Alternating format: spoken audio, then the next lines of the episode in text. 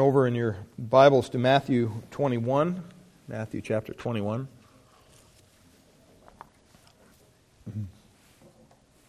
This morning, we want to take care of a couple more verses here in this chapter, verses 18 to 22. And I titled the message this morning, The Curse of Fruitless Religion. The Curse of Fruitless Religion. Follow along in the Word of God as I read the text for you out of Matthew chapter 21, beginning in verse 18. In the morning, as he was returning to the city, he became hungry, and seeing a fig tree by the wayside, he went to it and found nothing on it but only leaves. And he said to it, "May no fruit ever come from you again." And the fig tree withered at once. When the disciples saw it, they marveled, saying, "How did the fig tree wither at once?" And Jesus answered them, "Truly I say to you, if you have faith and do not doubt, you will not only do what has been done to the fig tree, but even if you say to this mountain, 'Be taken up and thrown into the sea,' it will happen. And whatever you ask in prayer, you will receive, if you have faith." Well, we want to look at this morning the curse of fruitless religion. The curse of fruitless religion. Now, just way of introduction here and a little bit of review. Last week we looked at Jesus as he came back to the temple and he cleansed the temple. And it's very important to understand the timeline here. Jesus arrives in Jerusalem, in the area there, on Saturday. We know that because John 12 says it was 6 days before the Passover. And so he arrives in that area on Saturday, and he chooses to stay with his friends, Mary, Martha, and Lazarus, in a little town called Bethany, outside of the walls of Jerusalem. And that was kind of a common thing because Jerusalem was so packed with people during this Passover time, you probably couldn't find a place in the city walls at all. So they actually would expand the city, the edict that said that the walls of the city would be expanded so you could actually stay outside the city for Passover, because that was one of the requirements. You had to be within the city of Jerusalem to celebrate Passover. So they actually would pass a special little rule that allowed the boundaries of Jerusalem to be expanded to envelop all the people that came, and they came from everywhere. And so Jesus comes to Bethany, and remember, he's just healed a couple blind people. He raised Lazarus from the dead. And now he's at Lazarus' home, Mary and Martha, there in Bethany. And I'm sure that there's, hundreds, if not thousands of people following him at this point in his ministry.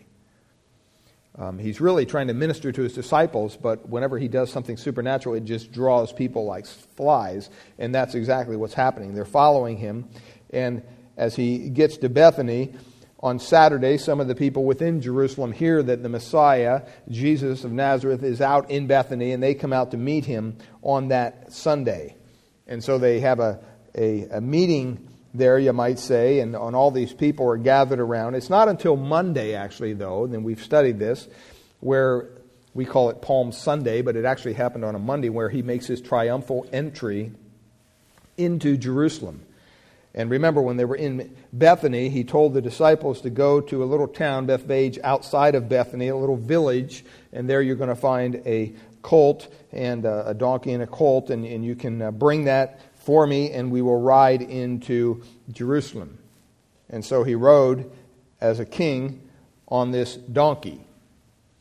And the crowds were laying down their garments before him and waving palm branches, as was the custom. And they were shouting, "Hosanna to the Son of David," and which means "save now." That's what that word means, Hosanna.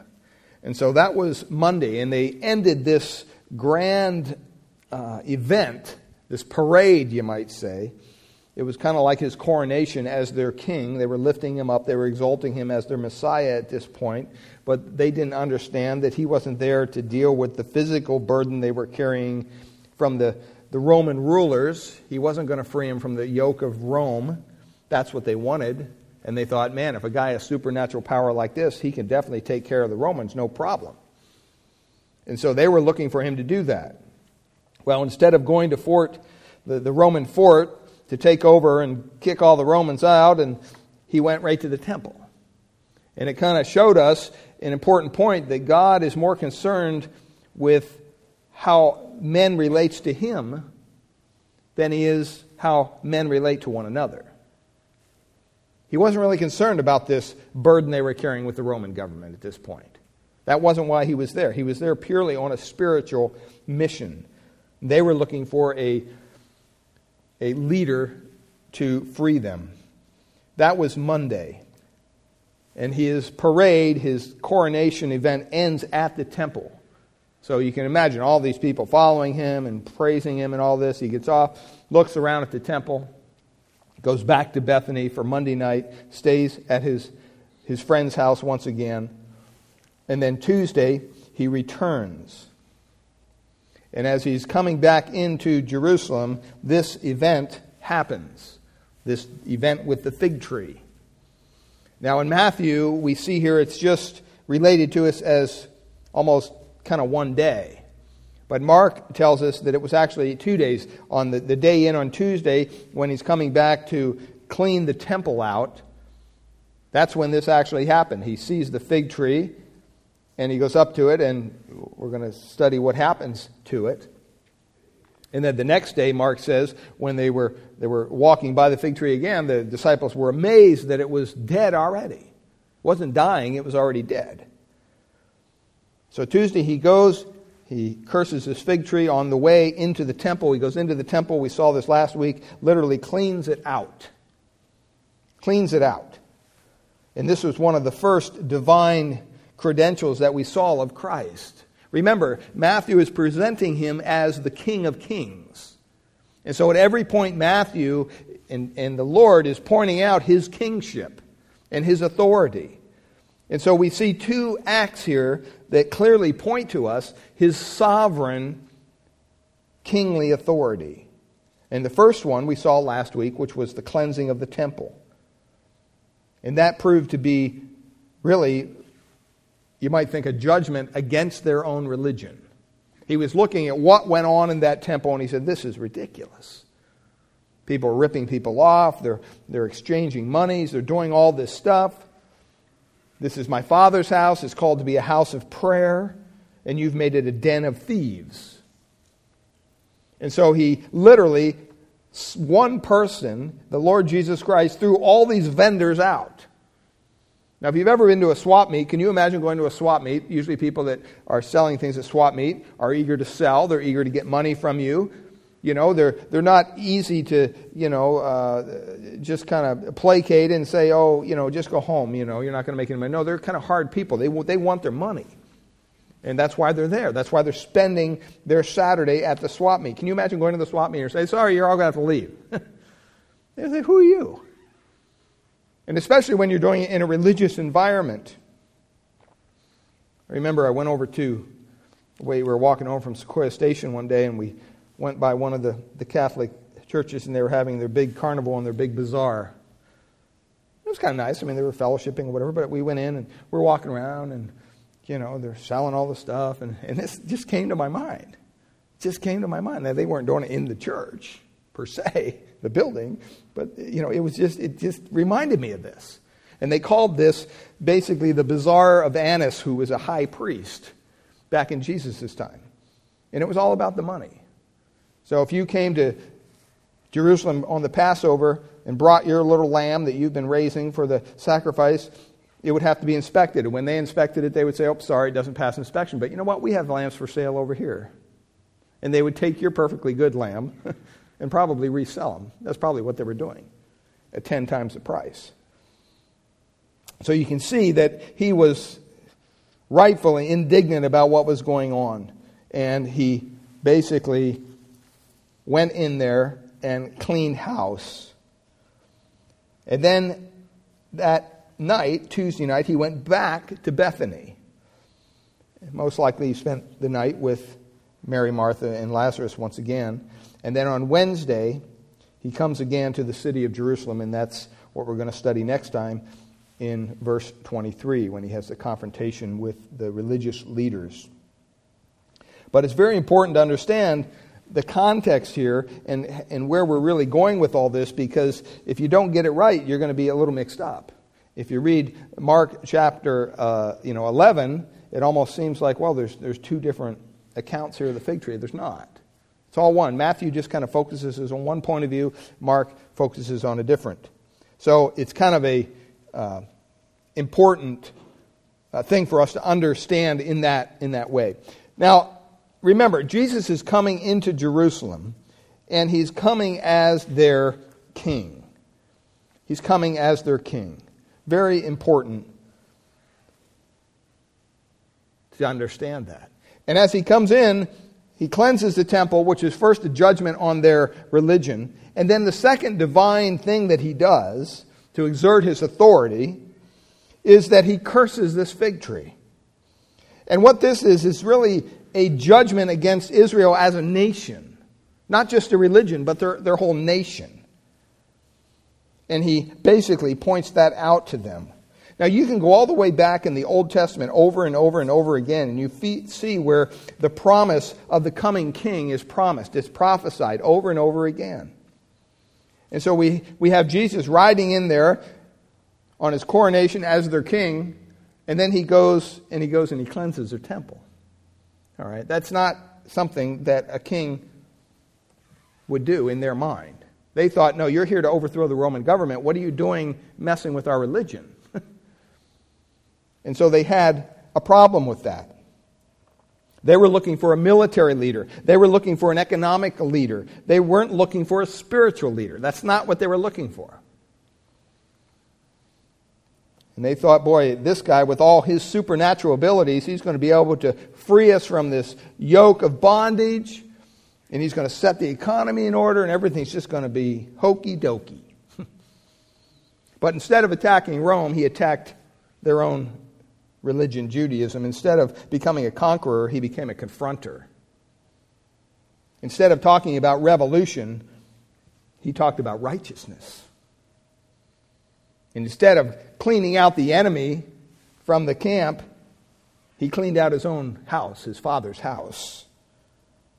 And that was not consistent with what they expected. They were looking for a king who could be an economic and political and social deliverer, savior, not a spiritual savior. And not a lot has changed. Today they're looking for the same thing. And that's why, unfortunately, Israel is in the prime position in history to really wrap their arms around the Antichrist full bore when he arrives. Because Daniel chapter 9 tells us that's exactly what's going to happen. They're looking for somebody that can come in and set everything right. What's the number one thing in the Middle East that people talk about? What? Peace, right? Peace in the Middle East. I saw Netanyahu last week on Greta Van Susteren. She interviewed him. Great interview. And he said, we're all about peace.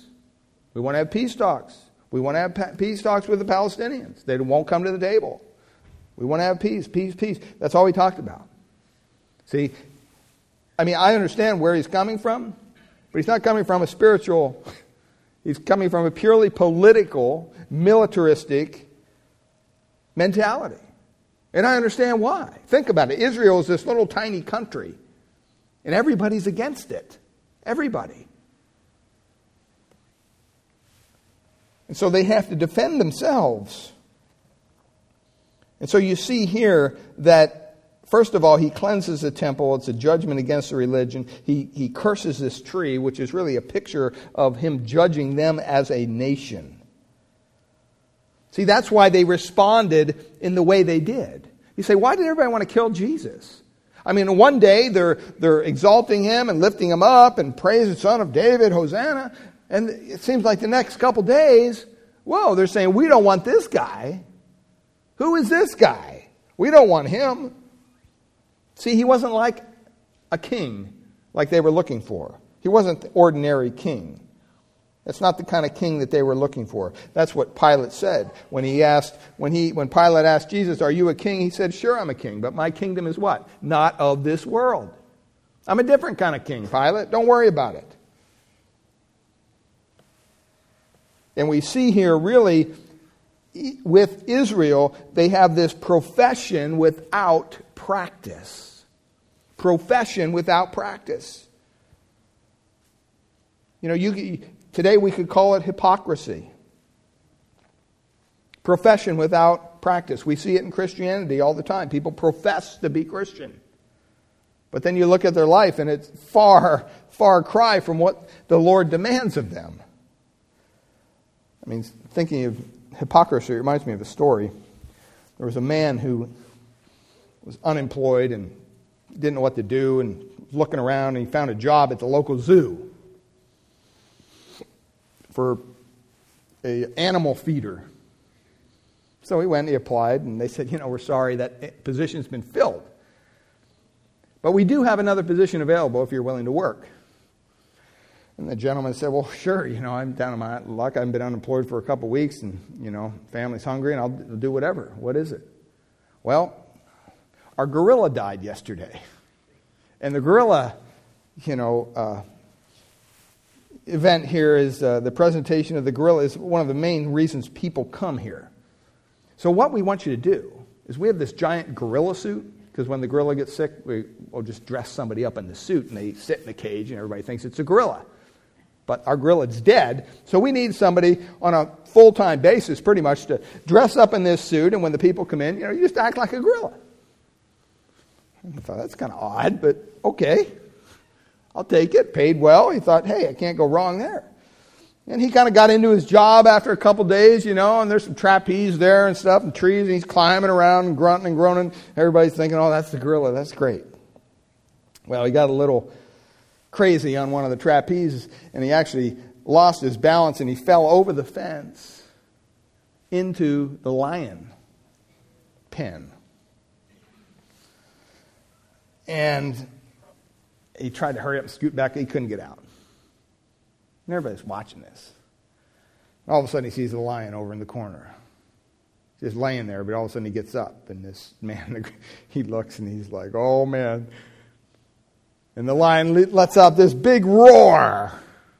And the guy just is paralyzed. He doesn't know what to do. And the lion walks over to him closer, and he lets out another roar. And the guy just lost it. So he starts yelling, help! Help! All of a sudden, the lion, in a quieter roar, said, hey, shut up. They're going to find out who we really are. See, things aren't always, right, what they seem to be. Things aren't always what they seem to be. That's what hypocrisy is, beloved. That's what hypocrisy is. Hypocrisy literally means to act or to assume the role of a counterfeit character.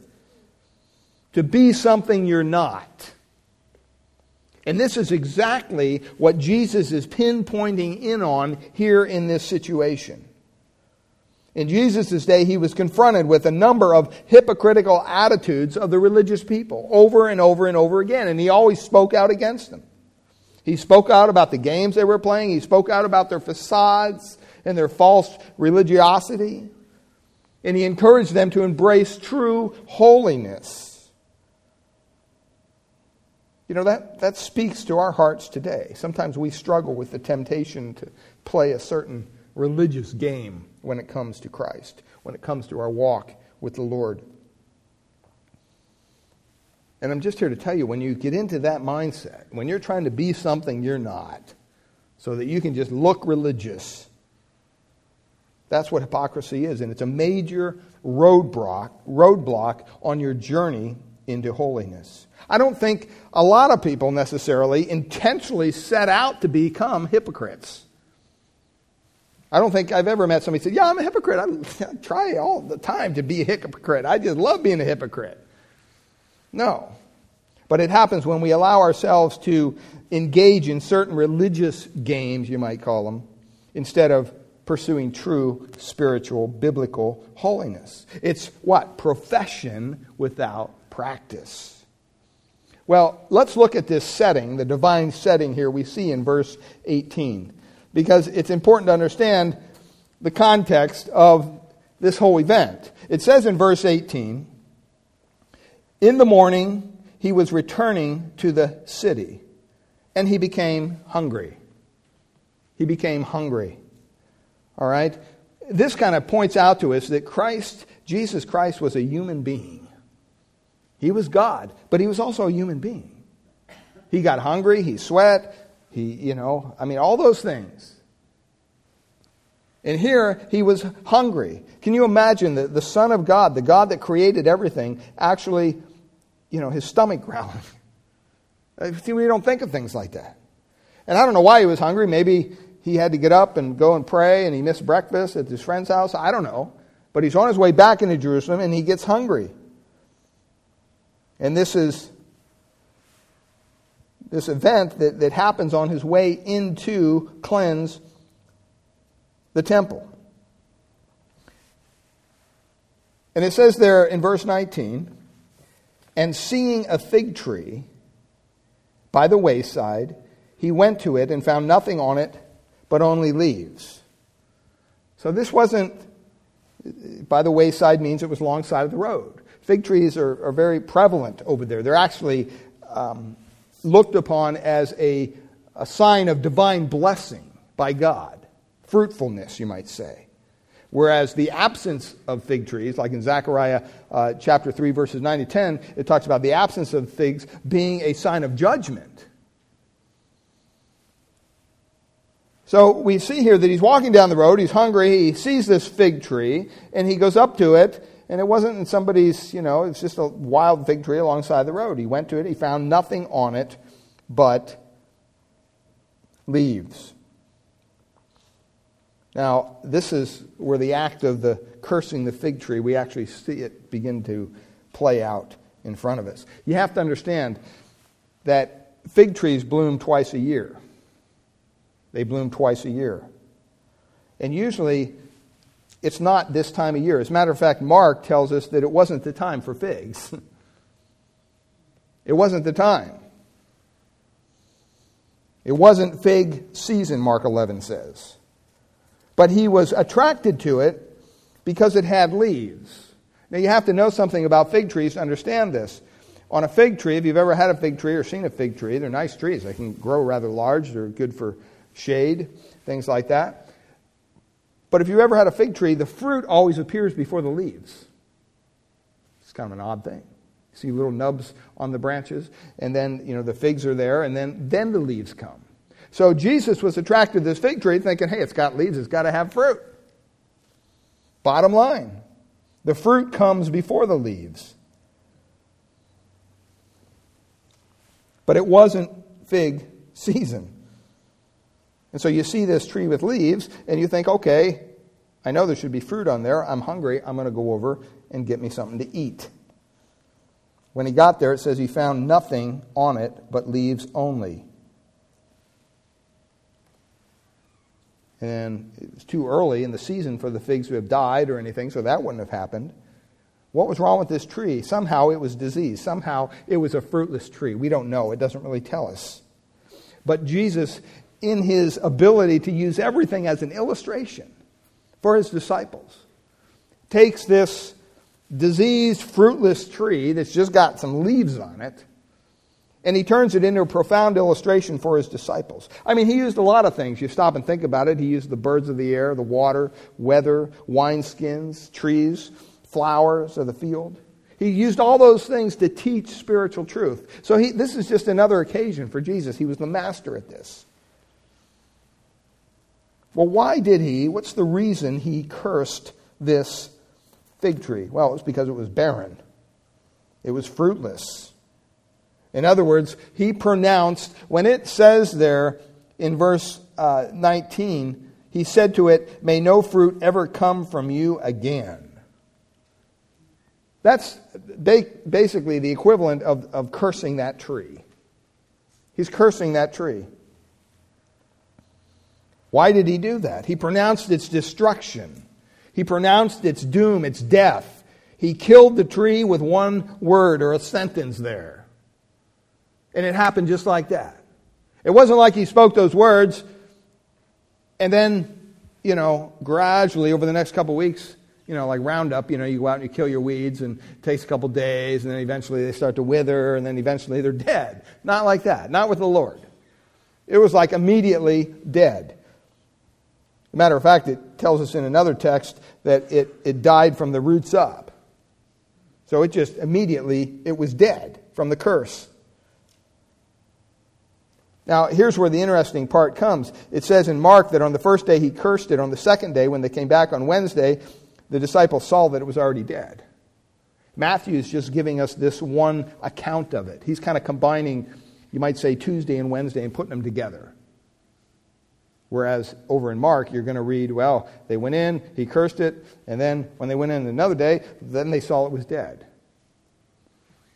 You can only conclude from that when he cursed it, the disciples must not have been paying attention because I think it died immediately. I think it was dead on the spot. They didn't notice it till the next day, Mark tells us. Either way, what's the understanding here? Why is he trying to curse this tree? What reason? Is he just ticked off? I don't think so. He's using this to convey a spiritual truth. Well, what was the result? The result of this really affected two things. It affected, first of all, the tree died, obviously, right away. But look at what he says. He says, "May no fruit ever come from you again." So he not only just simply killed the tree, he just didn't kill it for this season. He said, you know what? This is kind of a thing for the future too. The immediate future. You're not going to see any fruit, tree. Not today, nor in the future. Now, think about where he's going when he does this. Where's he going? He's on his way to cleanse the temple. I don't think that's a coincidence. I think he knows exactly what he's going to find in that temple because he was there the night before and he knew exactly what he was going to do. And he was almost using this as an illustration to prepare the hearts of his disciples and those around him to say, look, here's what happens when you follow just vain religion. What's vain religion? Vain religion is fruitless religion. Fruitless religion. Romans, Paul says in 10:2, says, that kind of religion has the form of godliness, right? But it doesn't have any power. That's what Jesus was saying. It says they have a zeal for God without knowledge. And so Jesus, after he curses this fig tree, he continues to march in and he cleanses the temple, which basically denounced their religion. And then he denounces them as a nation here, because of their fruitlessness. Well, what's he trying to show them? Why is that important for him to make this point? I think Jesus is trying to show us a divine principle here in this text. And the principle is this. Fruit is always the manifestation of true salvation. Fruit is always the manifestation of true salvation. You go back to Matthew 7. The Lord said on the Sermon on the Mount, what? By their fruit you will know them. In Matthew 13, the parable of the four soils. It wasn't about the soil, but it showed the good soil, what was seen coming out of the good soil. It produced what? Fruit. It produced a crop. 100-fold, 60, 30.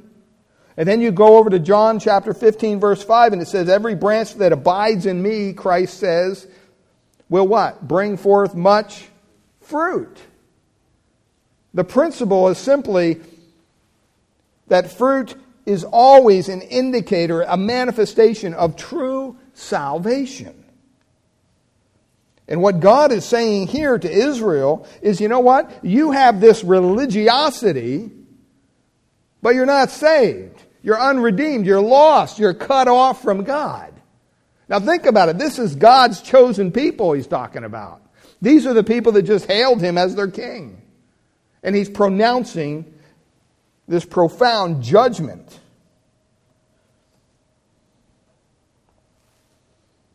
And I think it was key to understand that he did it not out in the wilderness somewhere, but he did it right here on his way into Jerusalem. Why did he do that? Because Jerusalem is the hub. See, Jerusalem is the heart of the beast. Jerusalem is where all the activity happens. And he wanted to show them very clearly that if you don't have true salvation, you're going to be fruitless. You're going to be fruitless. He wanted them to understand that you needed to seek God with your whole heart and find true holiness. Don't just go about your religious duties thinking that somehow that's going to earn your way to heaven. I mean, I remember when we were over in Israel. I mean, you're just inundated with religion. It's all around you. I mean, you can't escape it. I mean, even you go to the Holy Sepulchre there, the one with where Jesus, you know, the advertised one, I guess I should say. I don't think it really happened there, but that's what they promote, the church.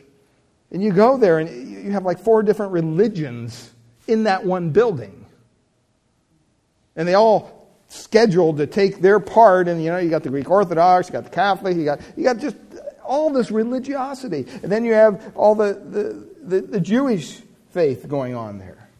It's all over the place. And you see them down there by the wall, you know, the Orthodox Jews, they have all the things tied on them and their little garments and the law on their forehead. And they're bobbing and nodding and praying and putting prayers in the wall, and they're doing all sorts of things. As if they're not even thinking about it. And you can't help but walk away from that place going, man, look at all that they do, all they sacrifice. And it's all for naught. They don't know the Savior. They've missed it. It's gone right over their head. See, and they are doing today exactly what they were doing in the time of Christ. Vain repetition, meaningless prayers. They were playing out their religion before men so everybody could look at them. But you know what? It was nothing. It was all just leaves on a limb. There was no fruit. Because they denied the truth of God. They denied the revelation of God. They denied their own Messiah. They were going through the religious motions.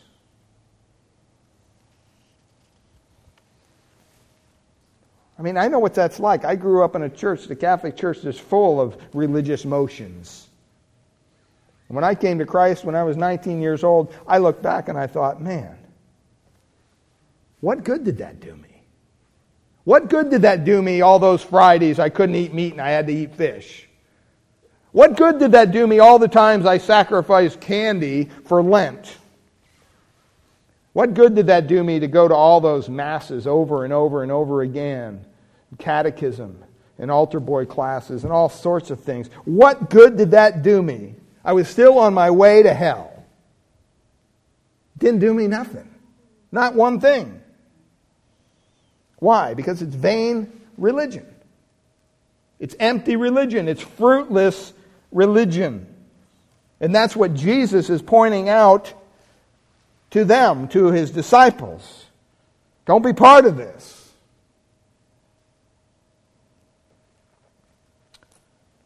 So he pronounces judgment on them.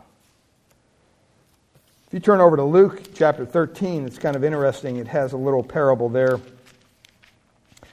Luke 13, verse 6. It says, "And he told this parable, a man had a fig tree planted in his vineyard, and he came seeking fruit on it, and he found none. And he said to the vine dresser, look, for 3 years. That's interesting that the Lord would say that, 3 years. That's about the time of his ministry, right? I wonder if he's drawing a relationship here. I don't know. But he says, for three years now I have come seeking fruit on this tree, and I find none. What's he say? Cut it down. Cut it down. Why should it use up the ground? And the vine dresser said to him, Sir, let it alone this year also, until I dig around it and put on fertilizer, manure. Then if it should bear fruit next year, well and good. But if not, you can cut it down. You know what that speaks to me of? That speaks of the patience of God. The patience of God, His grace.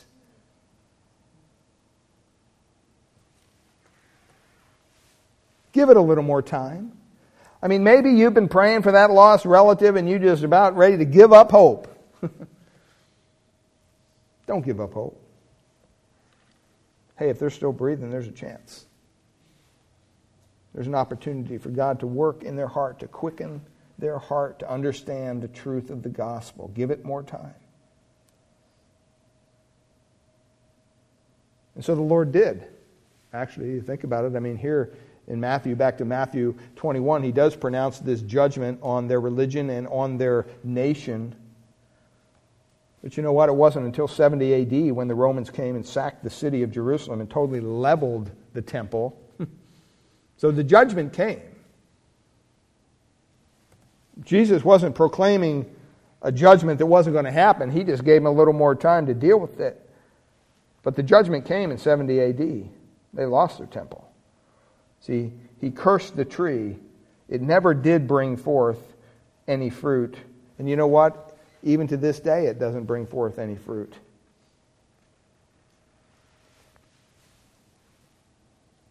I mean, do you understand why these people hated Jesus? He was trampling on everything they thought was sacred. And what he's saying to them is, you know what? Jerusalem and Judaism, it's spiritually fruitless. It's sinful. It's cursed for judgment. That's the message of their king. He's coronated on one day, and his message the next day is basically, you know what, you better clean your act up or you're doomed. They didn't expect their Messiah to say such a thing. They forgot clearly what John the Baptist said back in chapter 3, that when the Messiah comes, his fan in his hand, he will purge the floor. He will gather his wheat into the granary and burn up the chaff with unquenchable fire. See, the Messiah would come, and he would come in judgment. The acceptable year of the Lord was over. He's pronouncing judgment at this point. And it says there that immediately the tree withered away. He cursed it, and it died. Well, Mark tells us the next day when the disciples were walking by it, they were truly amazed at what happened. Look at verse 20. When the disciples saw it, they marveled. How did the fig tree wither at once? They were blown away. Once again, it's just a testimony of Christ's supernatural ability. His words have meanings. Mark 11:21 Peter says that they saw the fig tree dried up from the roots. Dried up from the roots. If you look in the Old Testament, Deuteronomy 18 and other texts, you're going to find a divine principle within the Word of God.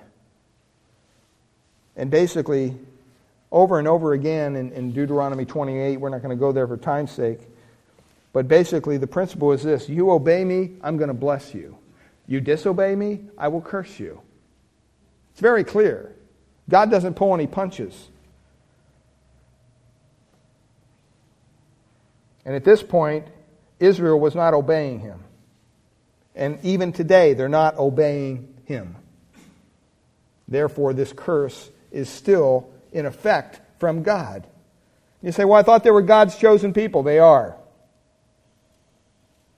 but they continue to demonstrate a religion that is leaves without any fruit. God has no choice. It's religion without reality. And so therefore they're cursed.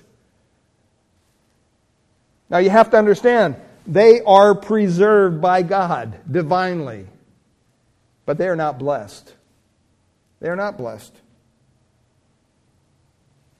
They're preserved because God will redeem them in the future when the Messiah comes. And you stop and you think, and you hear a lot of people today, well-known people, oh, God is blessing Israel today. No, He's not. He's preserving them. He's preserving them. Can you imagine what it would look like if Israel was blessing them? Or if God was blessing Israel? What we're seeing now in Israel is not a regathering of the nation prophesied in the Bible. That's going to be done when the Messiah does His redeeming work. What we're seeing now is just preliminary activity. They're regathering themselves politically. They're regathering themselves economically. But they're not regathering themselves redemptively or messianically. As a matter of fact, there are even some Orthodox Jews who understand the Scriptures in Israel. Very Orthodox Jews, very conservative. And they do not recognize the state of Israel. Pretty amazing. And the reason they don't recognize the state of Israel is because they don't believe it's the real thing. They think this isn't. They read the Scriptures and say, this is, it's not just a political thing.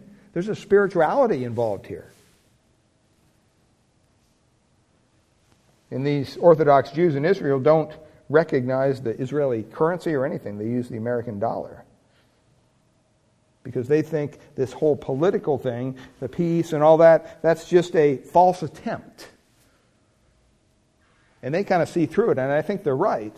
See, right now, the way it sits, beloved, Israel is set up for the Antichrist to waltz right in and say, hey, you want peace? I'll give you peace. Oh, you want temple? Go for it. That's exactly what the Bible says is going to happen. And they're just primed for that. But you go over there in Israel, and you see... You know, you see young women who are in the IDF, and they're the Israeli Defense Force, and they got their M16 on their shoulder, and they're going to school, and they're sitting at the bus station. You see them all over the place. Men and women they don't have peace there. God's not blessing them in that way. He's preserving them. I mean, Israel has more enemies than I don't know who.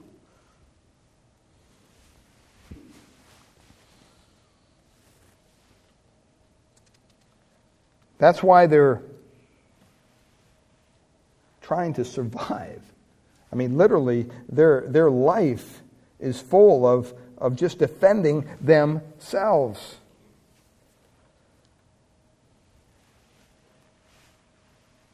And it's because there's leaves, but there's no fruit.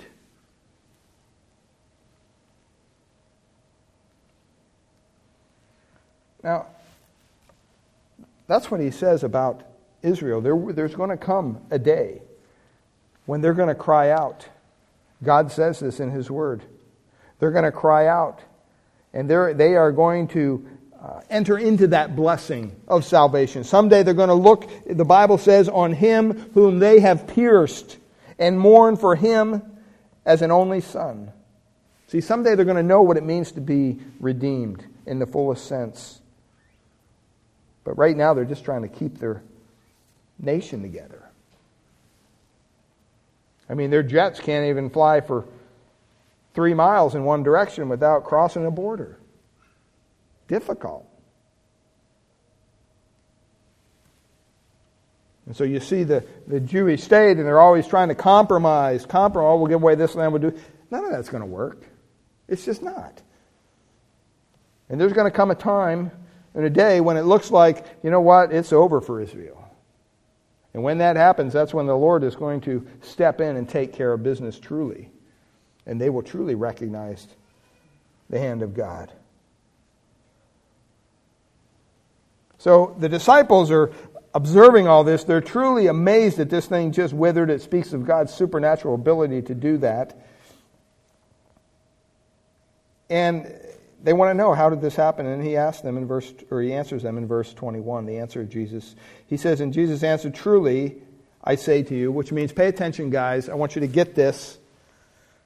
This is important. What I'm about to say to you is very important.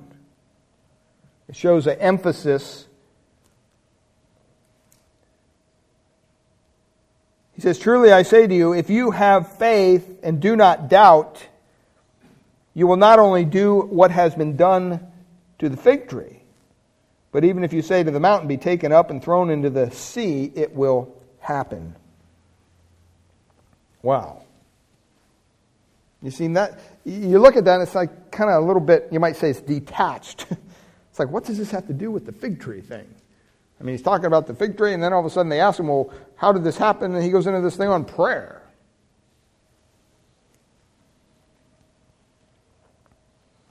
Well, it isn't really connected with the lesson of the parable of the fig tree, but it is connected to their response to the lesson. See, that's what he's focusing on. He's focusing on their response. They're saying, how did you do this? And he's saying, hey, it's power. It's called power. It's called supernatural power. And you have access to it as well. If you understand the presence of faith, first of all, that's essential. You know, it cracks me up when I hear people who don't even follow Christ or don't even trust God or in any way are religious. They kind of look at, oh yeah, look at what God done for me. He hasn't done anything for me. Well, you're not one of His children. You have no faith. Maybe if you practice some faith, then you'll understand more fully the blessings of God. See, the presence of faith is essential. We're told in 1 John chapter 5, 14 and 15, to have faith in God. Have faith in God. You don't have faith in a tree or a fish, or you have faith in God. You have to have the presence of faith. But then he talks about the problem of their doubt, because he says, if you have faith and do not doubt. So basically he's saying, you know what, guys? If you have faith and you don't doubt, you're going to be able to do things just like this. Matter of fact, you could even do more. You could say to this mountain, and maybe he's even referring to the Mount of Olives there, we don't know, be cast into the sea. Would have been the Dead Sea, 4,000 feet below them at that point. Dump that mountain in the sea and it's going to be done for you. Well, people say, well, I've never had a mountain move for me. Well, listen, sometimes you have to understand what you're reading. Sometimes, we take the Bible literally, okay? And you have to understand it literally. All right, do you really think that Jesus is pointing to the Mount of Olives and saying, oh, if you guys have faith, you can take this Mount of Olives and just have it cast into the sea? No. He's not saying that. Matter of fact, in the Babylonian Talmud, they called the great rabbis of their day rooters up of mountains because of their faith. It's a metaphor for a great spiritual leader. In other words, people could remove great obstacles, people who could solve great problems, people who could express great power. That's what he's relating to, that kind of power. Rooting up mountains is a illustration of dealing with difficulty, dealing with something that's just impossible. And the Lord is telling them, you know what, you may be faced with something, and he's probably more directly saying to his disciples, you are going to be faced with something more than you could ever even imagine. But you know what? If you have faith in God's power, you'll get through it. You'll get through it. And that rings true today as well. Matter of fact, in John, he records, greater works shall these do when I go to my Father. And so you have to have the faith. You want to deal with that problem of doubt that's always lingering in our lives. And then he points out here the principle of prayer. In other words, he's trying to get them to see that this power is available to you through prayer. John 14 says, whatever you ask in my name, I'll do it. And in verse 22, he sums it all up and he says, hey, all things, whatever you ask in prayer, believing you shall receive.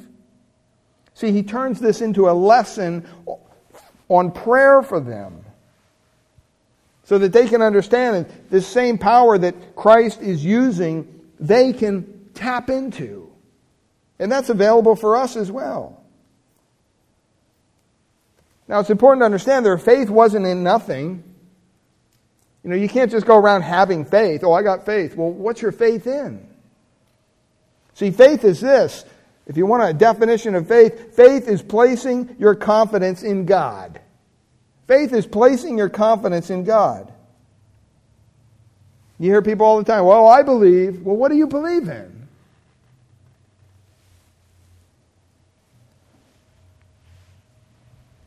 Faith is placing your confidence in something you know that is true. It is believing in God as God has revealed himself through his word. So if you have faith and you don't doubt what is said, you believe that God is able to do it, and when you pray for something within the confines of his will, he's going to perform it. If I know something that's consistent with the mind of God, with the revelation of God, if I know that something is consistent with his will and with his purpose and his desire for me, then you know what? When I pray for that, I'm probably going to see that come to pass. The problem is, in our prayer lives, we're praying for things that maybe are not in God's will. Maybe you're not in his purpose for us. Maybe you're not consistent with his word. I hear people pray all the time, oh God, give me more love. Lord, give me more love. I call that a ridiculous prayer. You know why? Because God is not going to give you more love. If you know Jesus Christ, the Bible says the love of Christ has been what? Shed abroad in your heart. Do you think for a second that you can get any more love than that?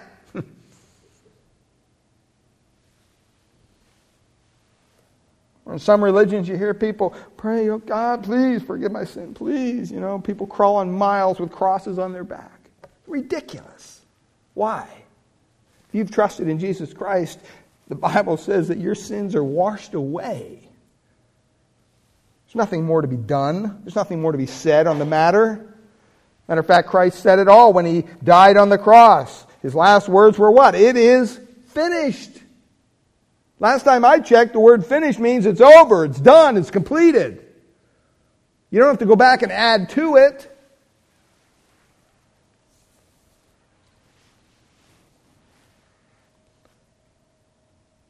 So prayer is a vital part of our understanding. And it goes right back to that principle of fruit is always a manifestation of true salvation.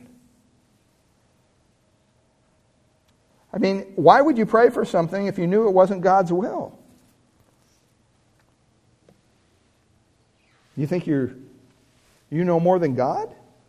See, he's pointing out to his disciples, I think, this at this point in time, because they're coming at a point where they're thinking, wow, I guess Jesus isn't this political leader that's going to militaristically throw over the Roman government. What's going to happen next? And he's getting them ready for what's going to happen next. Because I don't even think at this point they still got the idea that he was going to die in a couple days. They had no idea. They're thinking, wow, this big parade, this is going pretty good. Look at all these people. This is going to work out pretty good. He's getting him ready for the time that he's hung on the cross and he breathes his last breath and everybody runs. The followers of Jesus ran, hid, denied him, until they began to realize, wow. I mean, even after the resurrection, they had some problems with unbelief, didn't they? We're no different than they are. We're going to be hit with some hard things in the near future. It could be financial, it could be health, it could be relationships, it could be our children. We don't know what is coming around the bend. But I'm here to tell you that if you believe in your heart that God says what he says and it's true, that you can have faith in it and you can understand that, you know what? God is going to get me through these hard times. We go to prayer on behalf of each other and for the purposes of our Lord and for his glorious kingdom, not just a I want list. Do we really believe that this area needs a touch from the hand of God? Do we really believe that the people here in the Bay Area do not embrace the truth? Do we really believe that they need to hear the gospel? Do we really believe that the gospel has the power to change hearts and minds to God? Do we believe that? If we believe that, then why wouldn't we take this very word of God out into the workplaces, out into the neighborhoods, and begin to share it with people in a heartfelt way, in a way that rattles their cage a little bit, rather than being so passive? Maybe we're so passive because maybe we really don't believe that. But this kind of power, beloved, is available to us. We just need to trust him to work. Trust him to use us.